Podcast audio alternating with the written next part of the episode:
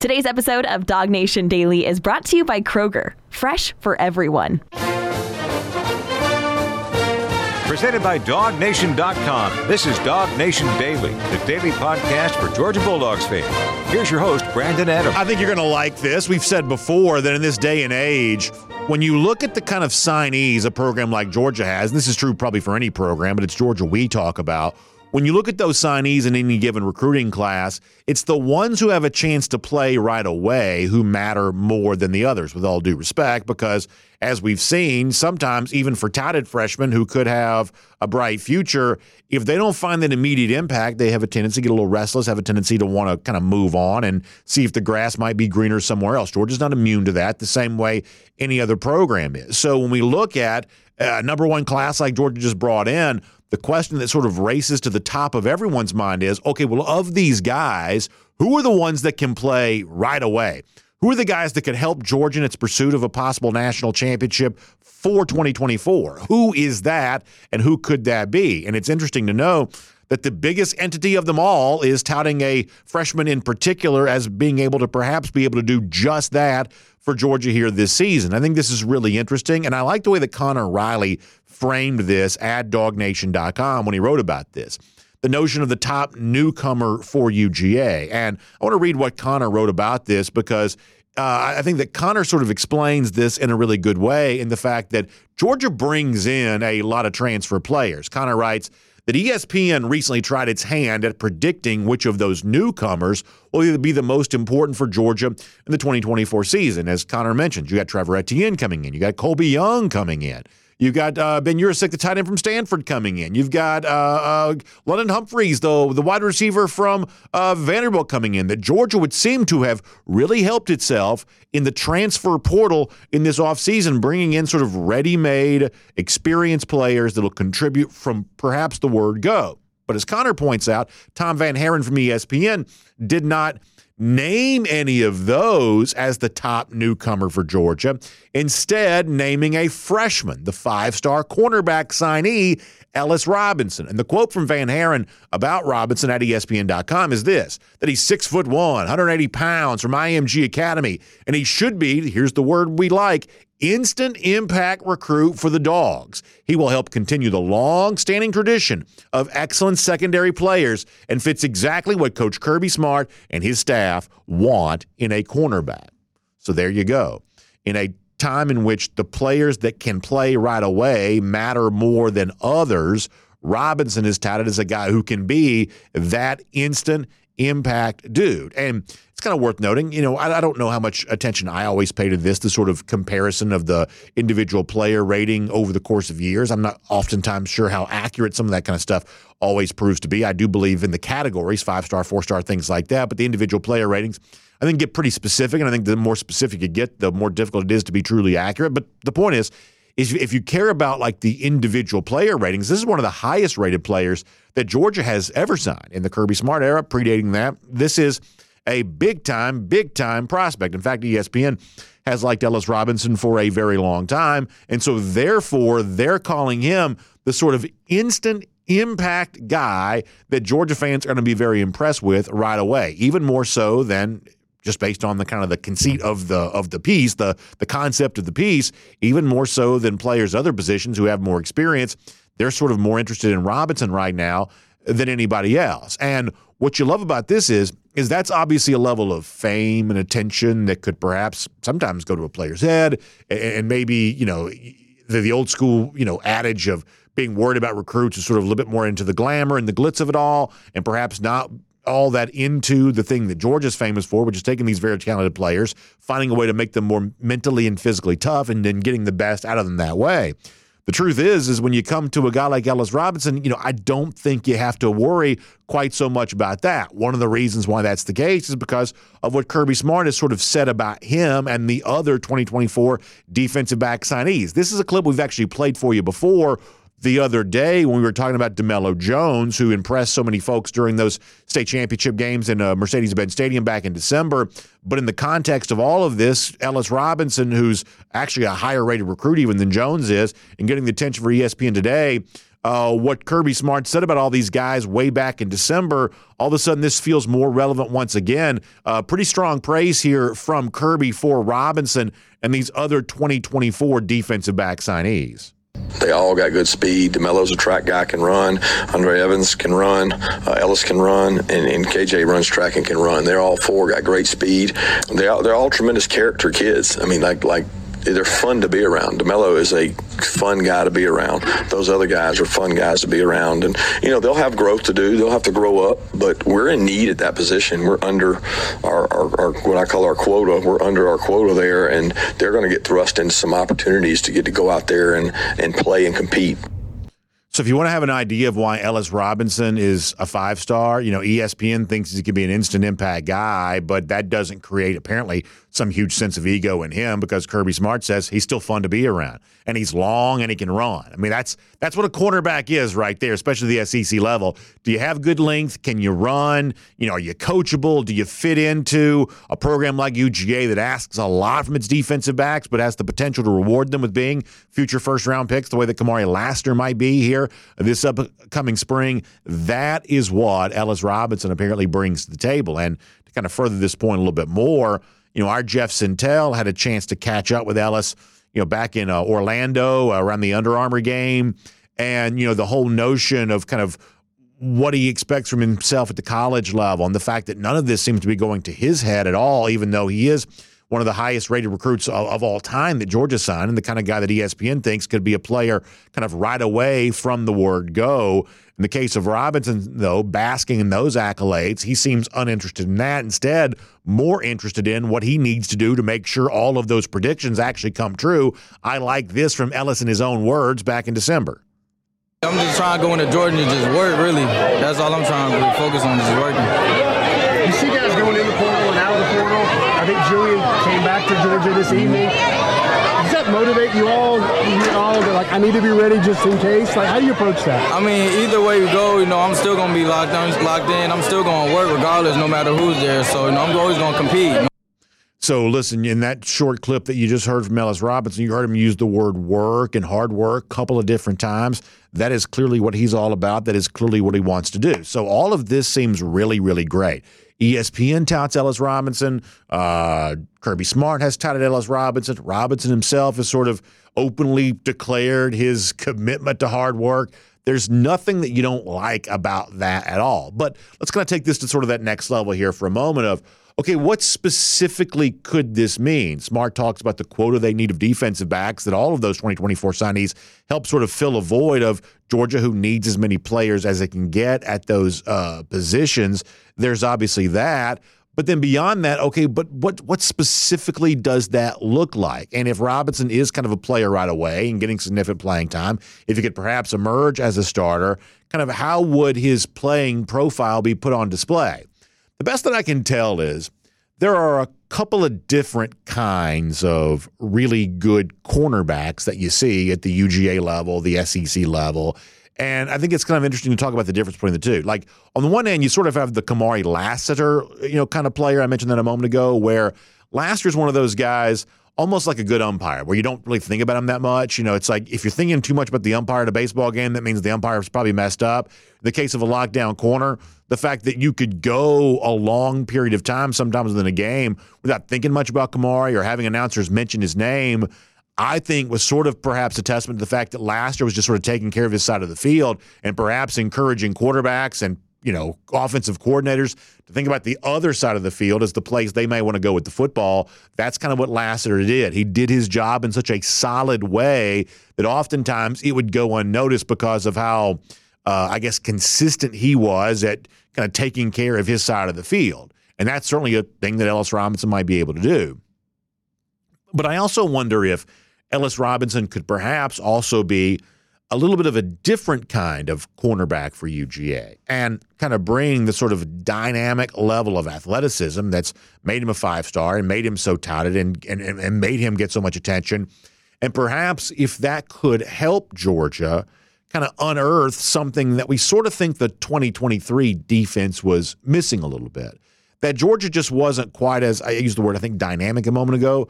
The Georgia defense in 2023, while it was certainly solid, was just not quite as dynamic as the best of Georgia has been. Maybe 2021 as the shining example of this. That's obviously maybe the greatest defense of all time, uh, but nonetheless, that is a standard that's available to UGA. And in some respects, the 2023 defense was probably just a you know a level or two below that. And I think one of the best ways to measure that. Remember the old days, you know, Kirby Smart, circa like say 2019 or so, was talking a lot about havoc rate, the sort of percentage of sacks, tackles for losses, passes broken up, turnovers that you were getting, and that Georgia really wanted to increase its so-called havoc rate. And at various times they've done, you know, better or you know not quite as well, depending on what you're looking at at a given moment. I was looking at some of the stats here uh, for this past year, and I saw one stat block. I, I don't know if this is accurate, but the best I can tell it is that Georgia was 21st last year with a havoc rate of 18.6%. The more basic counting stats sort of tell you a similar thing. Georgia this past season was just 20th in America with 14 total interceptions, tied for 65th in America with 72 tackles for loss, and tied for 47th in America with 30 sacks. Now, if you're Ellis Robinson on the field as a freshman, you may not be getting lots of tackles for loss and you may not be getting lots of sacks.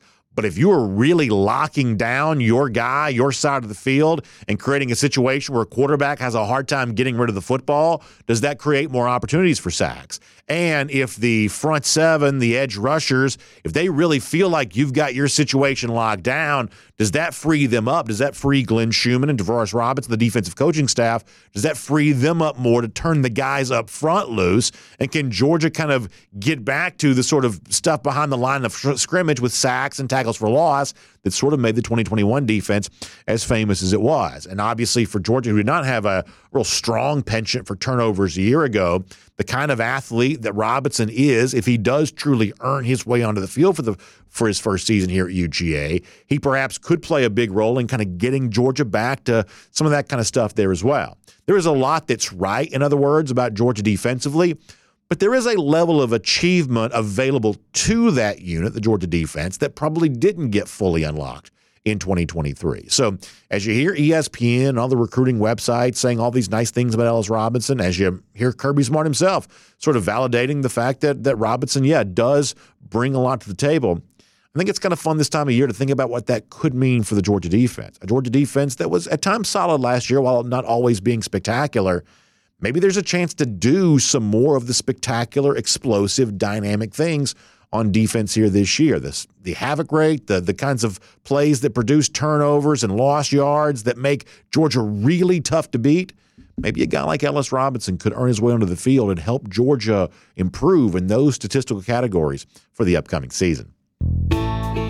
My name's Brandon Adams, and this is DawgNation Daily, the daily podcast for Georgia Bulldogs fans. Good to have you as a part of our program today, no matter how you get to us. Of course, we're first and 15, dawgnation.com, uh, and on the DawgNation app. 10 a.m. across all video platforms after that. We're on the radio, Athens, Sports Radio 960 The Ref, podcast, however you find them, including the world famous dawgnation.com. Our good friend Kaylee Manzel helping us get that up each and every day. We certainly appreciate all of that. And we appreciate our friends at Kroger for making today's show possible for you there as well. How exciting is this? The Guided Kids cooking experience known as Kroger Chef Junior returns again here this month, uh, the month of uh, March, anyway, I should say. You are no, you just got one more day to do this. You got February 17th here coming up. So uh, one more time to do this here in February. That's February 17th. And this month, making pineapple salsa. So that's coming up here this weekend. Your chance to be a part of that. Uh, select Kroger locations. To find one near you, you can go to the website krogerchefjunior.com. The word junior spelled out J U N I O R, Kroger Chef Junior. Find out how you can make the pineapple salsa with you and your child there. And then also get all the great kind of uh, accoutrement that go along with that, such as the, uh, the apron, the patch, the chef's hat, the chopper. You can also get a recipe card and holder. And as I said before, it's just $7 per child. So check out KrogerChefJr.com for more on that. That's KrogerChefJr.com. One more chance to check that out this month. That's this weekend. Uh, and you can find out a participating location near you and make yourself some pineapple salsa with your child. That'll be a lot of fun, and it's just $7 per child. Okay, before we do anything else, let me give you a little bit of a programming note about next week. We think we got something really fun for you in store. I am stepping away from work. I think I've mentioned this every February, kind of like our kids are out of school for a little bit, so it gives us a chance to sort of be with the kids a little bit, something we you know want to take as much opportunity to do as we possibly can. So we appreciate your patience as I do that. And the one thing you should know, and hopefully I've said this enough over the years, we take very seriously the kinds of shows we put together for you while I'm not here. So one of the things we're going to do next week. Now, Monday show is going to kind of be just a normal DawgNation daily. We're going to record that today. It'll air on Monday. That's fresh content. There may be some news that breaks over the weekend, but um, and if so, DawgNation will obviously be covering that in all forms and fashions. But Monday's show will just sort of be a typical pre-recorded edition of DawgNation Daily. Speaking of Kaylee, we're going to bring her on for a Kaylee's Corner again. We enjoyed that a couple of weeks ago, so we'll do that. But it's also, in addition, just sort of a regular episode of DawgNation Daily. Friday, we're back live again. So there you go on that. So just a few days worth of kind of non live shows. But on Tuesday, Wednesday, and Thursday, we've invited the regular DawgNation contributors that you normally hear here. That's Mike Griffith, that's Connor Riley, that's Jeff Sentell. We're going to do what we call the DawgNation Roundtable. It'll be the four of us just kind of going through a list of topics, some involving Georgia, some involving the SEC, some involving the full uh, width of the college, uh, the sport of college football overall. And we're just going to kick around some topics and have a really good time with that. We've recorded that already. I think it turned out really well. I thought all of our uh, DawgNation teammates really brought their A game there on that. A lot of work and a lot of time went into doing this but I think you're going to really like it. I think it's some of the best stuff we've done here in a little while. So we'll do that with you coming up Tuesday, Wednesday, Thursday of next week. In other words, we've got some great shows, even though I will not be live for some of them, but back live again on Friday. So if anything happens, we'll be there to react to that then. And obviously, the rest of the DawgNation folks will be here to react to that while I am gone. Now, you might say, well, BA, what could happen? Is there anything out there that perhaps could happen? I don't know, but you never know. I don't guess. So, with that in mind, let's get ready to a transition to around the doghouse here, poured by the Finnish long drink. And, and, just for a minute, because sometimes we like to have a little fun. Just for a minute, I'm going to sort of stir the pot a little bit about a possible rumor that might start to take shape just a little bit. Uh, you remember Keon Sabb? That's a name we once talked about around DawgNation as a recruit, uh, four-star safety coming out of IMG Academy. Took a official visit to Georgia. You know, Georgia was kind of in the mix. When it was all said and done, Sabb chose Michigan. You may be aware that Michigan recently lost its head coach Jim Harbaugh. You may be aware because Alabama went through this that in this day and age, when a head coach leaves, that opens up a 30 day transfer portal window for players when their head coach is gone. And one, at least one, of the Michigan players has decided to take advantage of that transfer portal window. Reportedly, we'll show you this from uh, Pete Nakos at uh, On Three. Aforementioned Keon Sabb has entered the transfer portal. On Three Sports has learned the former top 100 prospect and four star recruit, had 28 tackles and two interceptions this past season. So let's connect the dots here for a moment. And this may be somewhat reckless speculation, but if it is, it's more of a misdemeanor than a felony. Uh, in this particular case, we know that Georgia once recruited Sabb, hosting him on visits. Uh, we know that Georgia thus far this season has had interest in a safety in the transfer portal. Now, that may have been more an example of sort of best player available than position of need, perhaps, because obviously, you've had a chance to get Caleb Downs. Of course, you would want him. Uh, we now know, and this is water under the bridge, but uh, but Downs made the decision to go to Ohio State. But if Georgia was open for business when it came to an elite safety, uh, and it's not going to be Caleb Downs, could uh could, could someone like uh, Keon Sabb here be another really good option for UGA? I mean, I'd say there's a chance, right? I mean, let's just think about the possibilities here. I'd say there's a chance. Now, you may come back and say, well, BA, what about the scholarship numbers? I think I've told you this before. At this point in time, I've given up on the scholarship numbers. I have no idea. Uh, I, here, here, the only thing I can assume the scholarship number, because I think right now we have Georgia at about 90, I think, which they're only allowed to have 85. Uh, I think the 90 number is, is what we're kind of working with right now. All, all we can assume is that Georgia behind the scenes has this figured out. They're not going to sort of publicly explain their accounting processes here, nor do they necessarily need to. It's their prerogative to, as long as they're taking care of business, it's their it's their prerogative to keep their trade secrets, you know, somewhat secret if they want to. But the point is, I'm not going to let an 85 scholarship limit uh, stop me from the possibility that maybe Georgia goes out and gets a guy like Keon Sabb. And I guess sort of one more kind of small point on this, and this is mostly just for fun. When Georgia a couple of different times uh, was trying to recruit Caleb Downs. What was the one thing we always heard? Now, you never know how much of this stuff is really true and how much of this is just sort of the received wisdom of the rumor mill. But um, the one thing we heard over and over again about Georgia's pursuit of Caleb Downs is it was always just sort of doomed from the start because apparently Georgia did not recruit Josh Downs, Caleb's brother, well enough. Downs was a very good wide receiver, ended up at UNC. Uh, Georgia perhaps did not give uh, the earlier, older Downs uh, the attention they thought he deserved in the recruiting trail. And so, therefore, the Caleb Downs recruitment just never quite went the way it was supposed to go because there was a little bit of a sour relationship, we're told, allegedly involving Georgia and Josh Downs. Well, guess what? Here's what I'm here to tell you. And the person of Keon Sabb, apparently that's not going to be a problem because I'm here to happily report that many, many years ago, Georgia did offer Keon Sabb's brother a scholarship. So therefore, whatever may have plagued Georgia when it comes to Caleb Downs and Josh Downs, you might be led to believe that won't be a problem for Keon Sabb. In fact, let me go way back here to May 24th, 2021, when Georgia offered Amari Sabb a scholarship. Sabb is a prospect, I think, for the class of 2026, uh, but he was offered by Georgia on May 24th, 2021, saying at the time, on when the platform was still known as Twitter, blessed to receive an offer from Georgia and he tags a whole bunch of people there in that. So Georgia has offered Keon Sabb's brother, so therefore you won't have the the the Caleb Downs, Josh Downs problem to worry about here. Now, do I know for a fact that Georgia's going to go after Keon Sabb? Do I know for a fact that Georgia's got room for Keon Sabb? Do I know for a fact that Sabb would want to to come to Georgia? Obviously, he chose Michigan the first time around. Um, I don't I don't know any of that, but am I openly speculating here because it's a little bit fun? yeah, I guess in a roundabout way, I am. Uh, that if Georgia did go after Caleb Downs a couple of weeks ago, then maybe they might be interested in a guy like Sabb there as well. It's at least worth following, right? So uh, we'll see where all of that goes. And we'll make that around the doghouse here today, poured by our friends at the Finnish Long Drink. And speaking of having fun on the weekend, boy, what a great time it is to do that.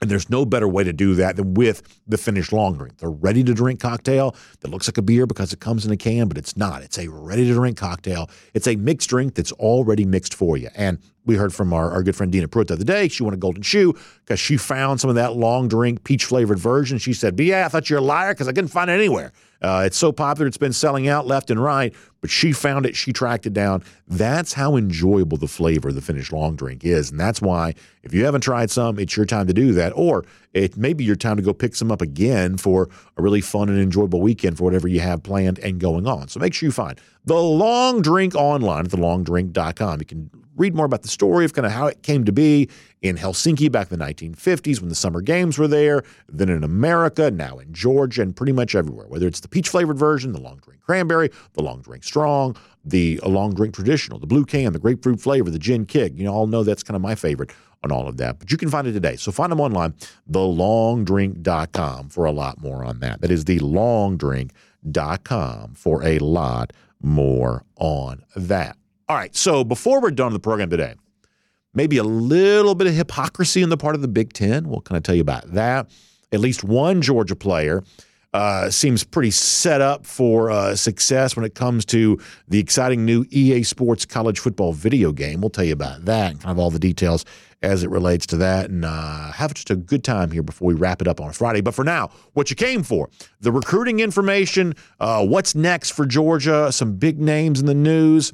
Uh, let's see if we can cover all of that ground right now. As welcome on Jeff Sentell here on DawgNation Daily, presented by Kroger.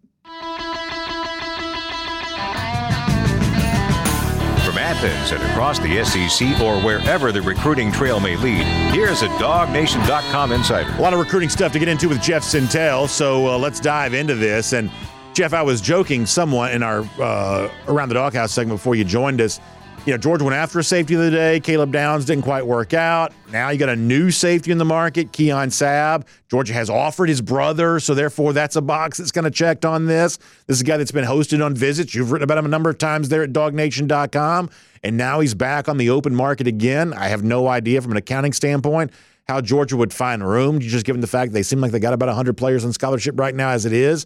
But uh, any chance you think Georgia kicks the tires – on Keon Sabb, reportedly uh, newly entered into the transfer portal uh, after the departure of Jim Harbaugh from Michigan. So that's a name I hadn't heard in a while. Uh, and I, did you bring up his younger brother who Georgia offered when he was like in diapers? Did Oh yeah, no, I absolutely did. I, I said I, I said that. Uh, listen, for all the worry about what Georgia may not have done with Josh Downs when it comes to Caleb Downs, they offered uh, Keon Sabb's brother like ten years ago. Like so, like that, that scholarship offer has been proffered and extended. So therefore, if that's a prerequisite for elite safeties, in the case of Sabb, you can check that box for the dogs. Yeah, Mari probably is on the short list of. I kind of keep these records um, on the short list of um, basically earliest offers for Georgia ever. Earliest means what time of school year they were. It'd be really hard for me to keep the actual month and year. Like, but Amari's on that list. Like Amari's a guy that he's a 2026, so he's still got a while. But the thing you need to know about Keon Sabb is it take it takes you back to remember Brandon when Venables was recruiting for Clemson and Yeah. uh, he took the Oklahoma job. Well, Clemson had like three or four five stars in that for the defensive side of the ball in the class that they lost. Georgia, you will remember, and gleefully chortled that they benefited from that. That's how they end up ended up with five star corner Daylen Everette. Venables leaving Clemson. That's how Keon Sabb leave Clemson. He was committed to Clemson. He ends up in Michigan. Um, you know, Venables might even be in Oklahoma, might even be a, a stop there for Sabb. But I, I would say Georgia. I mean, Brandon, remember, like Kirby Smart signed like 12 defensive backs in 2017. When he's not happy with his defensive back room, he goes overboard like some folks, an auntie or a grandma or a mama with Christmas shopping or something like that. But um, they brought in Jake Pope. You're hearing great things about Jake Pope.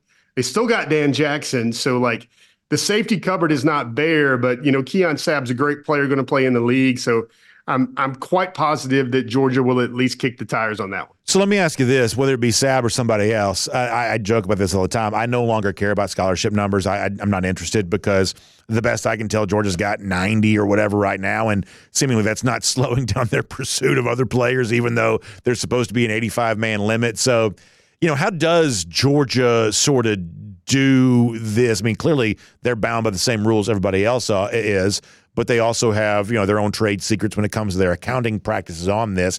Give me just sort of a small, simple thumbnail sketch of how Georgia seems to manage this. When it, I mean, I didn't even think all of last year uh, by appearances Georgia was over the scholarship number there as well. We know they can't be. So what are they doing?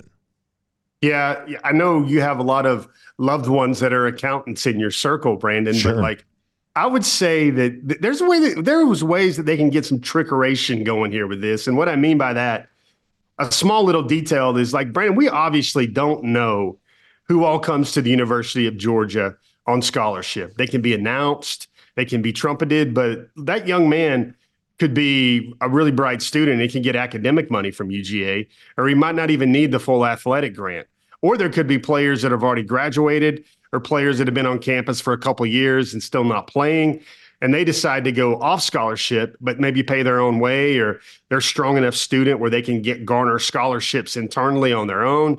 Brandon walk-ons now, it's un, it's not unheard of for walk-ons to get collective dollars as well, so they could pay their way through. So there could be a lot of creative cooking of the books here, which would all be above board. But what what you know, general Joe media type or general expert media type that keeps these things on spreadsheets knows that they can put down they could put down 87 88 89 scholarships on paper and that might not actually be reality. The other thing to think about there as well is there's still i believe seven eight more bulldogs that have not yet report reported on campus in this class and there's some that can graduate.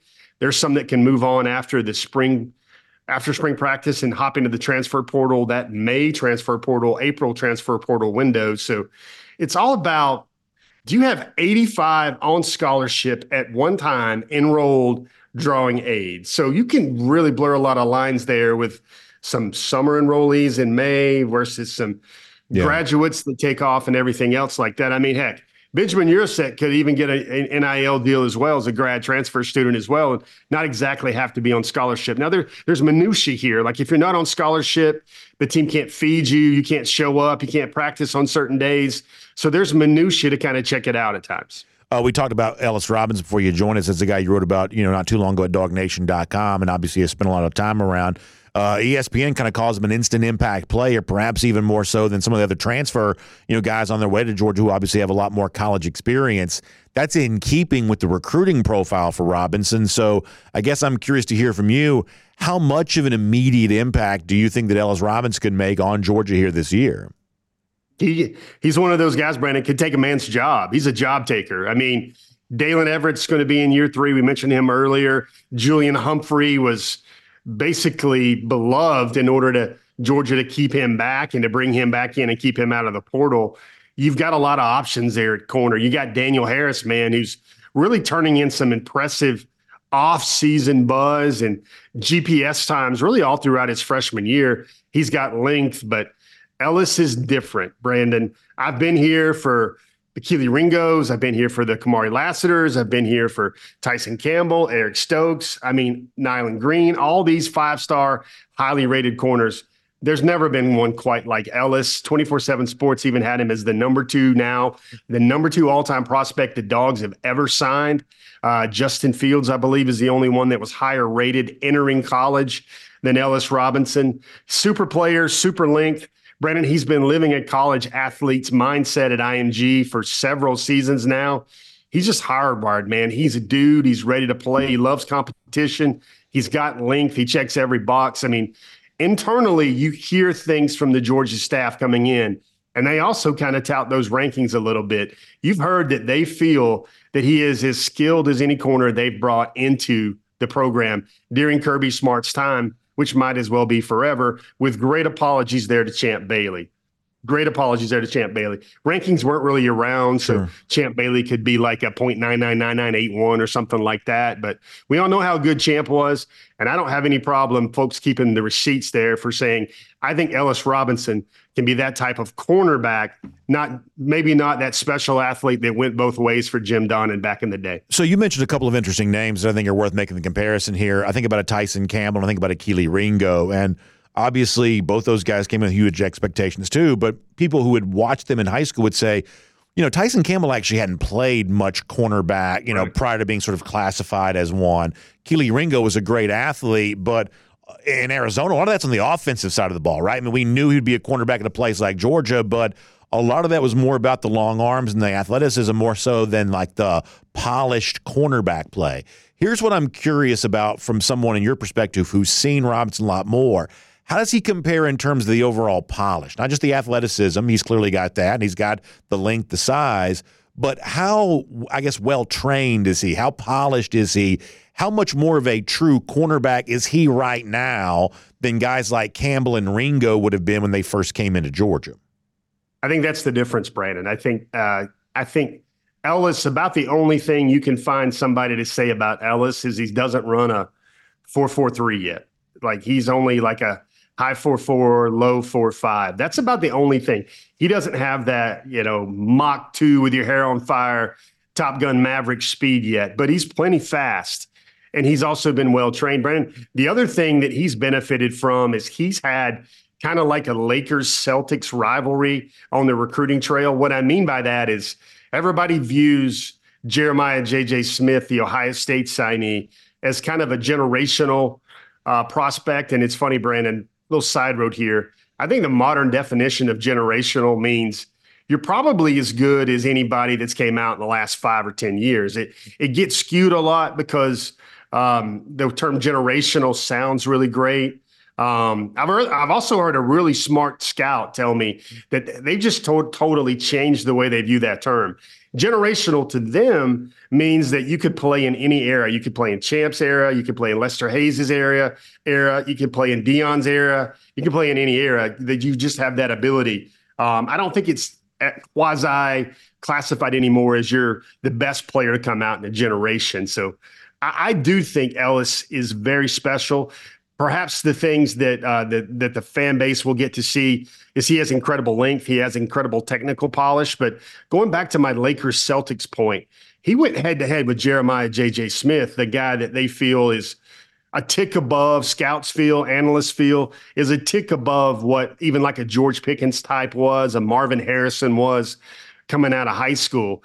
And Ellis won his share those battles he won more than his share of those battles. Sometimes he won, sometimes he lost, but everybody came away from that thing thinking Jeremiah J.J. Smith is the number one receiver in America, and they feel that Ellis Robinson is the number one corner in America as well. Like Daryl Stingley type impact. That's the type of that's the type of buzz coming in about Ellis Robinson, and he certainly lives up to it from everything I've seen so far. You wrote the other day about Tyler Atkinson, who's rising junior linebacker from Grayson, and I'm not a scout. I don't pretend to be one, but uh, as somebody who watches a lot of high school football in Georgia.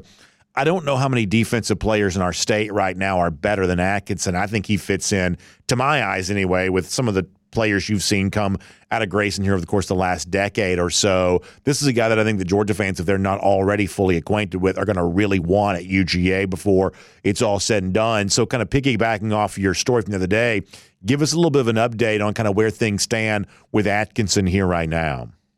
Yeah, I think Georgia, what's the term here? Well positioned.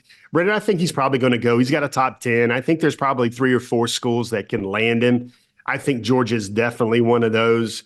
The thing that's special to me about Tyler is work ethic. And he is a Georgia guy, even if he doesn't kind of commit to Georgia or sign with Georgia, in the thing where he he sits at home at night thinking, have I got my lift in? Have I got my speed in? Have I gotten my film in? He already treats his career like he's a professional. He's pouring into hours because he knows those will pay off for him. It's about 6'3, about 205 right now. Looks like for Georgia, the projection is to be an inside backer and then go pass rush on third on third downs, kind of like Jalon Walker a little bit on third downs. And this is different, man. I'm going to tell you, doing this a lot of years, 150, 140 tackles for a senior is like, wow, terrific year, all state year, all American year. Well, Tyler, as a sophomore, had 197 tackles at Grayson High School. They don't play any uh, cupcakes on that schedule. And he also had 10 and a half sacks. Mm-hmm. And everybody knows where Tyler is. And the great schemes they have at Grayson were able to keep him clean so he could fly free to the ball and make plays. But Brendan, I've been watching Tyler since he was in the eighth grade. That makes me think of Amari Sabb. We were talking about him earlier. Yeah. Tyler was one of those offers. And I looked at, I looked, this kind of, Tyler kind of, teaches me something now. When I see an eighth grader and I go, he looks like a guy Georgia would offer in the 10th grade. That's a Georgia guy. That's a special football player. And that's where kind of Tyler is right now. And when he was a ninth grader, he looked like a junior with Georgia offers. Last year, with 197 tackles, he looked like a he looked like a senior with Georgia offers. He told me recently, Brandon, that he's looking and preparing for his junior year of high school football like it's his first season of college hmm. football. Mm. Again, that two years looking two years ahead mindset. Now, Brandon, I know you think two years ahead with your shows and everything else, kind of plotting everything out. But when Georgia tells him, you're okay in these areas and you need to get better, and this is what you'll have to get better at by the time you get to the college level. Man, he takes that to heart. He's already like, no, these are weaknesses I have right now. Let me fix those. Let me, let me, let me just buff out those problems. Let me polish up those areas mindset. I mean, he's a stupid good athlete. He's really strong. Brandon, he's been working with Marcus Howard since his hmm. eighth grade year, working on pass rush, working on mindset, working on technique. This is a guy that will be a plug and play player in college football. Well, real quick, as a follow up on this, you mentioned something that I also noticed as well, which is like, you know, 24 7 list him as a linebacker. They don't list him as an edge rusher. So it sounds like that's just sort of conventional wisdom that he is an inside player to place like George. Is that what I'm hearing you say? Yeah, definitely. Kind of the guys that stacked up a stack backer. But like, Brendan, let's face it, this day and age, you got to be six five and a half with go go gadget arms to get rated as an edged guy now. You got to look like, you got to look like maybe, uh, you know, Damon Wilson even looks a little small for that, but you got to look like a Marvin Jones. You got to look like there's a young man out of New Jersey right now, uh, a Nigerian native, Jared Ikenabon, and that's a guy that really likes Georgia. Georgia made his top eight, but it's kind of like you know I know you're a theme park guy, and you've got a certain. You remember those rides as a kid where you've got to be this high sure. to be able to go on the ride. Well, sure. You get into Uzo Diribe's room, you got to probably be about six five with about an 82 inch wingspan. You got to weigh about 240 because if you're just merely a six three mortal sacking guys left and right, people will kind of think you're more of a linebacker that can maybe freelance into third down. We talked about we talked to Terrence Edwards yesterday about one of his guys that he's training up, the four star wide receiver from Westlake, uh, Travis Smith here. Uh, you know, this is one one of those names that I think is going to be important for Georgia because the wide receiver position continues to be a position of need. Now, as we always point out, Georgia's still succeeding with the receivers that it's getting, but it's not you know really winning a lot of high level recruiting battles for wide receivers. And interesting to have a guy like that kind of in the Atlanta area, in state. Obviously, a high school teammate of Juan Gaston, who we know that Georgia's going to be recruiting there as well. How do you handicap the race for Travis Smith here right now for Georgia? Think it's pretty good. Uh, I think Georgia got in quick.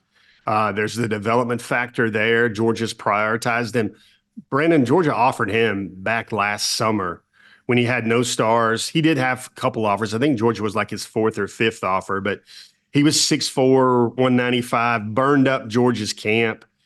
Georgia makes him feel like a priority, Brandon. You you'll love that he loves to block, loves to get to the rock, loves those George Pickens highlights when he is embarrassing someone's child uh, at the snap uh, in major college football playoff games. And I'm going to say this, Brandon, and I know we love hot takes and we love people to be polarizing and you know really screaming from the top of their lungs, but Brandon, it, we've reached a point, man. Georgia might just be a transfer portal school in terms of the elite guys. I think Travis is a top 10 re- wide receiver in the country on on3.com. I don't think if Georgia can't sign Smith with ATL connections with BMAC, with priority, with getting on him early, with you know constant visits or whatever, if Georgia winds up not being able to sign Travis Smith, man, I'm just going to go ahead and chalk it up and say the degree of difficulty for that top 10, those top 10 wide receivers might be beyond Georgia's skis, no matter how well Georgia develops, might, no, no matter how well BMAC recruits, no matter how many wins they have. Um, I do feel that the top top wide receivers in the country are looking for that inducement from a collective, that NIL package. And I don't think Georgia's a program that's wired to do that right now. And I think Georgia will be competitive, but they will not be a high bid for a lot of these wide receivers where the going rate is very healthy, very healthy six figures right now. And Travis is also above all the other things, man. He is a great fit potentially for Georgia. His top eight, I kind of broke it down a different way than I've done in the past because it was a way I wanted to show readers that when you stack up all the schools, and he's got Georgia Tech, Auburn, Alabama, um, Colorado's in there, Oklahoma's in there, Georgia putting the ball in the air, Brandon. You remember how we talked about this a long time years yeah. ago with Jadon Haselwood, where he wanted to see the ball in the air. Well, Georgia, the only the only school there, and thanks for flashing that graphic. Um, the only school there that has air raid numbers or throwing numbers, offense numbers that compares with Georgia over the last year is Oklahoma. Georgia's actually second. I think Georgia was maybe 11th in overall passing offense, and then they were fifth or sixth in overall a total offense. And you know Carson's numbers are even better than that during prime time and not garbage time. Car- Carson was one of the top five statistical passing yardage guys in the country. So mm-hmm. Georgia is able now to kind of remove that demerit. I talked to a lot of receivers over the last week, Brandon, and the negative recruiting when people say, "Oh yeah, you think Georgia throws it a lot, but not to the receiver. They're throwing it to the to the Brock Bowers." Well, high school receivers I talk to, they get it. Maybe it's counter programming from Georgia, but people know who Brock Bowers is, and they're like, "Well, duh, right. you want to throw it to the top ten draft pick in the nation? Like, are you telling me Georgia's not going to throw it to a top ten NFL pick so they can just make the re- numbers look better for their receivers? No, they Georgia's going to get to the ball to the most talented guy. They're going to spread it around. Brendan, there's a lot of talk right now about Georgia potentially pairing up a guy like we had Ethan Barbour on our show and before the hedges this week. CJ Wiley at hmm. Milton, who I believe led the state in receiving yards a year ago, almost 1,500 yards in receiving through 15 games, I believe 14 touchdowns. Travis Smith and CJ Wiley are really close. They trained together with Terrence Edwards. They were at Georgia for junior day. I was speaking to CJ Wiley recently, and he basically said, Man, Barbour at tight end, who those two also know really well because Barbour is really recruiting them hard for the dogs. But he said, I'm on one side, Travis Smith is on the other side, Barbour's at tight end. There's no way people are stopping that. That would be unstoppable. So Georgia is able to recruit these guys where these guys are thinking we can go and be part of an arsenal of offensive weapons at Georgia. Real quick, final thing here. Uh, saw where Christian Garrett uh, dropped to top seven. A little bit unusual to see a four-star defensive lineman from Athens. Obviously, they just don't. You know, it's kind of a small community. They don't really produce a lot of you know defensive linemen of that caliber necessarily. Also, you sort of think of Prince as being a little bit of an offensive program. Aaron Philo, Brock Vandagriff, uh, but obviously producing a big-time defensive prospect here. And it seems like this may be a name for us to think about as this 2025 recruiting cycle sort of plays out here over the course of the next few months big name. I mean, the thing with Christian Garrett is I think, you know, Clemson and Georgia seem like to me the teams to watch there. Those are the two schools that he's already established official visits for. Uh, he's a guy, Brandon. The thing about him from a scouting perce- perce- perception that makes Christian so different is there's a lot of people nationally that are like, most of the six four kids in America are usually right around 230 pounds. Some are linebackers, or maybe they're wide receivers that are 200 pounds. And then there's a range from if they're not 240, they they might be 310 or 320 or 330 because they're interior defensive linemen. For Christian, he's about 6'4, about 275, 280. And that's a very rare height weight metric there for an elite All American type defender. There's not a lot of guys that have that weight on them already at that size and that height that won't play like an interior defensive lineman that can play outside a little bit. Christian's been to Athens a lot. He's a great kid, super kid. He feels like a, a guy that would fit well in with the culture there at Georgia. Also, throw some flowers to Prince Avenue because very quietly, maybe not so quietly anymore, they're becoming a program that's starting to churn guys out when maybe the Athens area didn't have a lot of a lot of players like that. They usually have about two, one or two Power Five guys every year. Now, Christian's another great example of that. Speaking of kind of evaluation and blossoming. I think this is going to be a big weekend for a lot of guys in the state, man. The Under Armour camp is in it uh, for Atlanta. Yeah. That's basically the last bastion of. I remember the days when there was an Under Armour camp and there was a Nike opening camp and there was, you know, multiple national, regional uh, kind of stops that came through and prospects went at it. And, and traditionally, Brandon, in Atlanta, kids are not even planning to play in the Under Armour will still go compete in that because they want that good, good work. But they may be going to the, the All American Bowl out in San Antonio, but they still want to come to the camp. They want to get better. They want to kind of test their oil and check their oil against the other better prospects in the nation, or at least the Southeast. I expect Travis Smith to be there and Brandon. Travis is going to work out at receiver in front of a lot of national eyes, those mm. guys that move guys up the stars. And he will probably, if Travis does what Travis always does, he's going to goose his rankings coming out of that up from maybe a top 25, top 20 receiver on all the composites to where most are going to see him as a top 10 receiver in the country, and rightfully so. I'm on record that I think he's one of the best high school pure receiver prospects that have came out of the state of Georgia in quite some time. Now, Travis Hunter was obviously an athlete. Mecole Hardman was also an athlete, but as far as a pure wide receiver, Travis Hunter has a lot of game, and that's a guy the dogs kind of really have to sign in 2025. Yeah, Travis Smith, you mean Travis Hunter? that, ship sailed. Travis Smith. I got my Travs mixed up, but no problem. Maybe I'm, maybe I'm speaking it into existence, man. Maybe Travis Hunter will portal back home for his junior season. I like the thought of that, Jeff. That's really good stuff. We appreciate your time today. Lots of interesting recruiting information, obviously, and a lot of fun stuff to follow in the uh, months to come as this 2025 recruiting cycle uh, starts to take shape here a little bit. So we certainly appreciate that. Jeff, have a great weekend. Thanks for being here on DawgNation Daily presented by Kroger. Thanks for your work for next week when it comes to our DawgNation Roundtable. We certainly appreciate that. And of course, uh, back here again on our program very soon as well. Yeah, I love that, Brandon. You got some game for people next week, man. I guess I could, we call it the roundtable. I like the huddle is the name of that okay. for our group as well. But uh, that's a good stuff. I'm sure folks will get a kick out of that. Thanks a lot, Jeff. Appreciate it.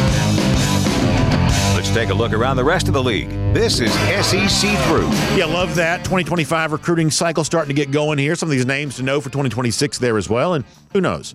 Stirring the pot with a possible transfer portal rumor. We're not afraid to do that every now and then there as well. All in good fun of course. And speaking of good fun, it's time to go cruising around the SEC, courtesy of Royal Caribbean. And man, oh man, there's a lot of fun to be had when it comes to Royal Caribbean here in 2024. But no more important piece of fun to think about in that DawgNation cruise coming up in April, leaving from Port Canaveral, going to Perfect Day, Coco Cay, Nassau, and the Bahamas.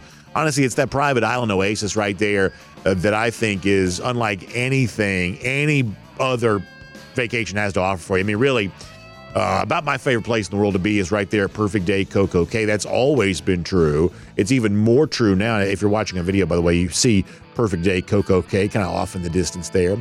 But the uh, point is, it's the debut of Hideaway Beach that makes that now even more true than ever. It's kind of an adults only enclave, sort of added on to the thrill side, the chill side, the sort of things that have made Perfect Day Coco Cay famous. And if you like the sort of Vegas style pool party, chance to have a cabana right there by the ocean, you know, kind of a, just a really a relaxing, enjoyable uh, experience. That's what Hideaway Beach, now a part of Perfect Day Coco Cay, is all about. That's why we want you there with us when we all go to Perfect Day Coco Cay as a part of our DawgNation cruise coming up in just a couple of months' time here. So, Jessica Slater, the travel agent, here's what Royal Caribbean believes that a great Royal Caribbean cruise vacation is made even better when you have a terrific travel agent who helps you plan all of that because there's a lot of options considering things like that.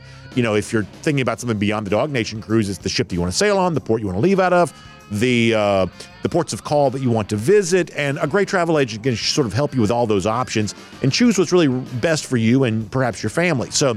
Uh, the one specially selected for us is Jessica Slater. You hear me mention her name all the time, and we want you to give her a call. 770 718 9147. That's 770 718 9147. You can also email her, jslater at dreamvacations.com, royaldogs.com. That's an email she's put together about the dog. I should say it's a website that she's put together about our DawgNation cruise. You can cover all of that ground with her. All right, cruising around the SEC now, courtesy of Royal Caribbean. Yesterday, big announcement from EA Sports, the college football video game, kind of teasing more about that. My understanding is we're going to get full details about the game coming up in May. All kinds of chatter right now, though, about what this game is going to be like. And for really an entire new generation of fans who've never experienced this game in sort of what we think of as sort of modern times and kind of contemporary times, uh, they're about to get that chance. I can tell you, my household, I have a young son. Santa Claus brought him a you know, uh, one of these, you know, PlayStation 5 so he could have that when the game came comes out later on in the uh, summer. Uh, I'm going to get my own controller so I can play with him there too. You know, I've never been a huge video game person, but I just think there's a lot of excitement here uh, around this game, and I love the idea of kind of having something like this back. And just more college football in our lives is never a bad thing. And obviously, yesterday and throughout this week, you've seen some of the reaction to this. You see how true that really is. I also saw where our friends at 24 7 Sports kind of had their ranking of the players they believe will be the 10 highest rated players in this particular game. Because keep in mind now, the names will be used. It won't just be, you know, Georgia quarterback number 15. It'll be the actual player himself. And, you know, of the top 10, Ollie Gordon, I think, from uh, Oklahoma State ranked number one.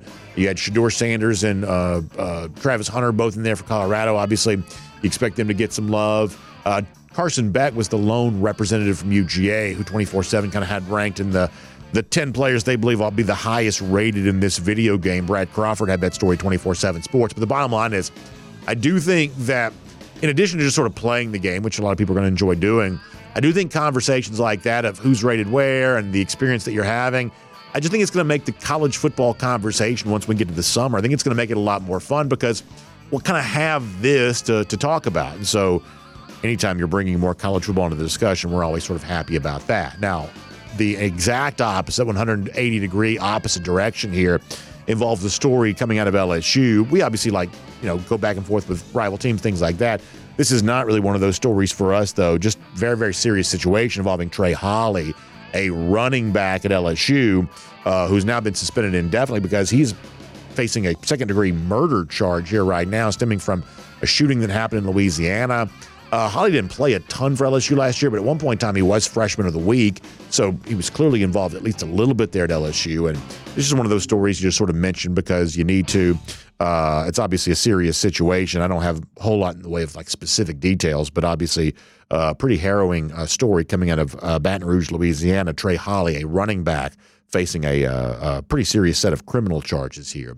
Back to a little bit more of a happier, I guess, chatter, at least within the boundaries of football.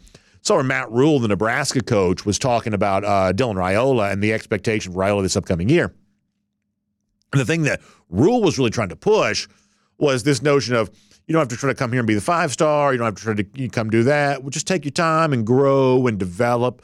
That's the the basic gist of what uh, Raiola was told, uh, apparently by Matt Rhule, who relayed that to the uh, public. And what I find interesting about this is, I'm not trying to be you know funny here, but you go back and think about the the really weird AI generated poem that Raiola shared when he went to Nebraska. The idea of not being a cog in the machine, you know, to a place like Georgia, he's just another guy, but he can chart his own path, much to the delight of Kirk Herbstreit. If he goes to Nebraska, here is the flip side of that. And listen, at this point in time, I think Georgia fans have long since you know stopped being worried about the fact that Raiola didn't go to a UGA. But I do think you know Rhule's statement here of oh, just come here and develop and just take your time. We don't need you to be the five star. But we all also realize how untrue that is. That if you come to Georgia, you do have a chance to develop. You know, uh, Carson Beck's your starter. We think that uh, Gunnar Stockton, as we said many times, would have probably been the backup. And a guy like Dylan Raiola would have had the room to grow, much the same way that Arch Manning is right now at Texas. Raiola would have had that room in a place like Georgia. At a place like Nebraska, that's just not so much the case. That you know, if you spend the kind of money that Nebraska allegedly spent on him, knowing the desperation those fans have to be even relevant again, forget forget good, forget competing for a championship, just to not be embarrassing anymore. That there is a level of pressure that Raiola will feel at Nebraska that's not the same as it would have been at a place like Georgia, where he would have just had more space to mature. So uh, it's neither a good thing nor a bad thing. It's just a true thing that there will be more pressure. And this idea that Rhule says, oh, we don't need you to be the five star. Well, no, that's exactly what they do need. That's what they paid for. And that's what a lot of those Nebraska boosters and fans will be expecting to get. So uh, that'll be a, a, development worth observing. And then finally, um, sort of the Columbus Dispatch, which is the big news entity based out of obviously Columbus, Ohio, did a pretty deep dive on Ross Bjork, the new Ohio State athletic director, kind of looking at some sort of troubling uh, uh, uh, moments in Bjork's past, stemming from his time at Texas A&M and before that Ole Miss, and obviously some of the NCAA stuff around the time at Ole Miss.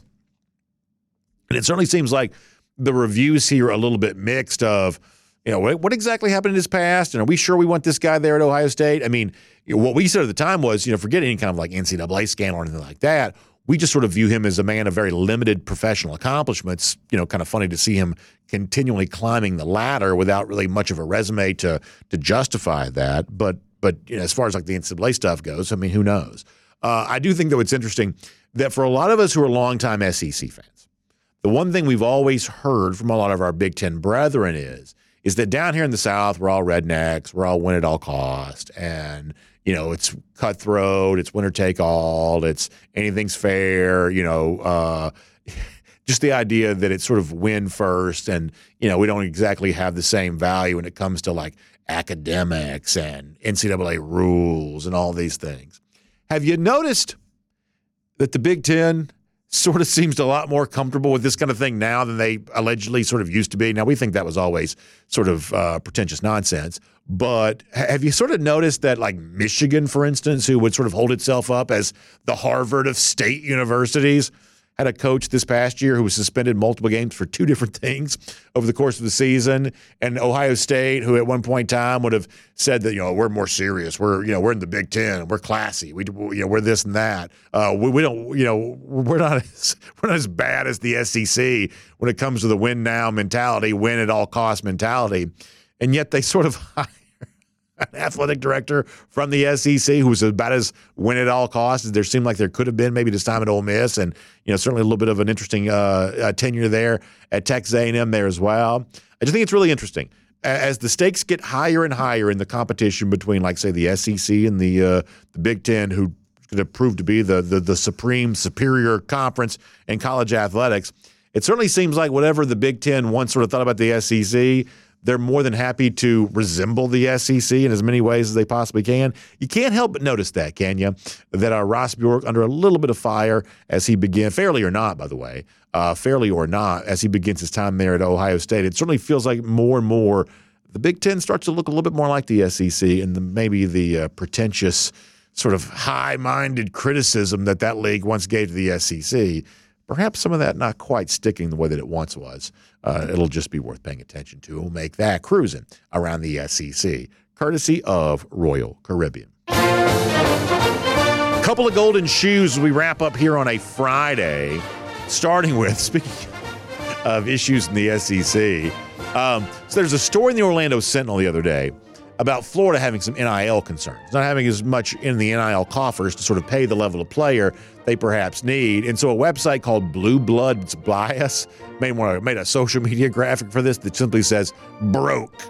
You got Billy Napier standing there, uh, Blue Bloods Bias saying the Florida Gators are struggling to raise money for their football program. They go on to sort of describe some of the issues. Uh, Mad Dog uh, reaches out to me and says, BA, the hits keep on coming. Hashtag go dogs. Yeah, we can clearly make fun of that. Uh, Florida having some NIL concerns, pretty funny stuff there, and worthy of a golden shoe indeed. On a happier note, we'll also give a golden shoe out to the Diamond Dogs there as well. They begin their season, UNC Asheville this weekend. Best of luck to them this weekend and all season long. Golden shoe coming their way. And with that, speaking of the lousy, stinking Gators, we'll also remind you that it's been 1,196 days since Florida has beaten Georgia. That is our Gator Hater Updater. Y'all enjoy your weekend. We'll see you back here Monday. DawgNation Daily presented by Kroger. We will talk to you then.